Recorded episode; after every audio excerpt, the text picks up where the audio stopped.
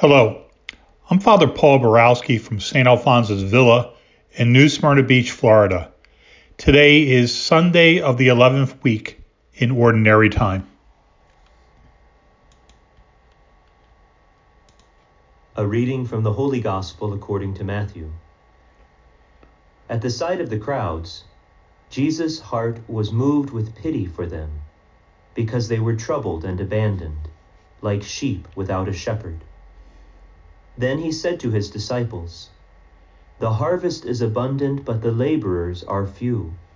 So ask the master of the harvest to send out laborers for his harvest.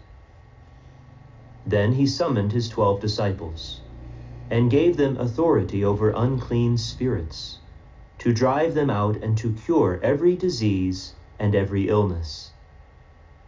The names of the twelve apostles are these First, Simon called Peter, and his brother Andrew. James the son of Zebedee, and his brother John. Philip and Bartholomew, Thomas and Matthew the tax collector. James the son of Alphaeus, and Thaddeus. Simon from Cana, and Judas Iscariot, who betrayed him. Jesus sent out these twelve after instructing them thus. Do not go into pagan territory or enter a Samaritan town. Go rather to the lost sheep of the house of Israel. As you go, make this proclamation The kingdom of heaven is at hand. Cure the sick, raise the dead, cleanse lepers, drive out demons. Without cost, you have received without cost you are to give. The Gospel of the Lord.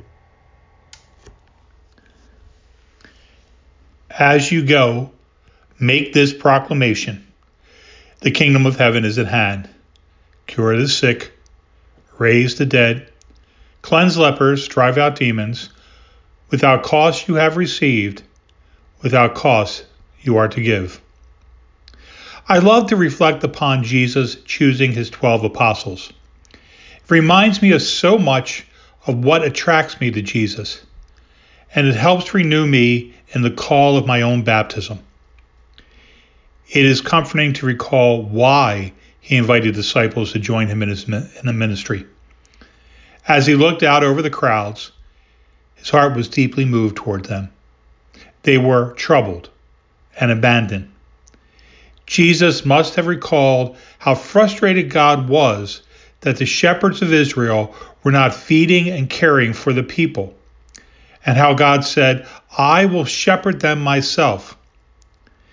Jesus feels compassion for them, for they are like sheep without a shepherd. He turns to his disciples and asks them to pray to God as a harvest master. The people coming to him were like a great harvest, to whom God had carefully given life and growth. They needed gathering together. Jesus says that prayer is necessary because there are so few harvest gatherers. But the real shocker of the story is who he calls to be his 12 shepherd gatherers. They were the most ordinary people. Of course, in his day, he called 12 males. They would have been the only ones he could have called. Of course, I can't help but think that he left us a clue to the evolution of his feelings when he chose to appear to Mary of Magdala after his resurrection and to ask her to be the first to announce the good news to his brothers. Jesus did not form a search committee. He did not test for competencies.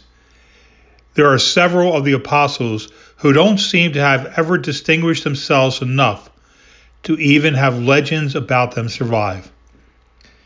Could it be that he chose ordinary guys who are simply open to having their lives turned inside out? Could it be that in calling them, he is calling us? I need to be reminded at times that my life in Jesus is not like membership in a club where I need to attend the meetings and pay my dues. It is a relationship that invites, that calls me to join Jesus in his mission. That call invites a response over and over again. It's a real and dynamic call, just as any relationship does. So I'm reminded that I need to listen today to what this one I love asks of me.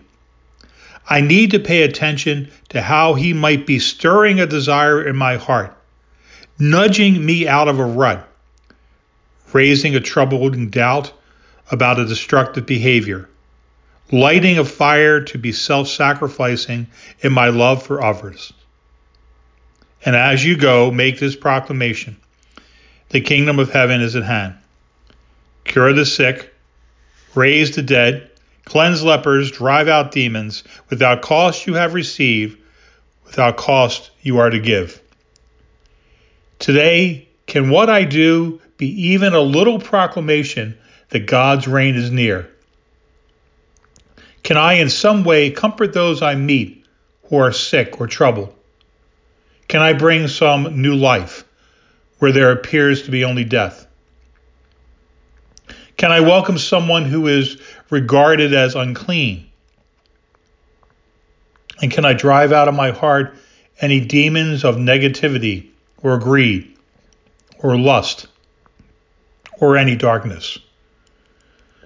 We are indeed called and gifted. May this day inspire our sharing of the gifts you have given us so freely, Lord. May God's blessing be upon you today and every day of your lives. Amen.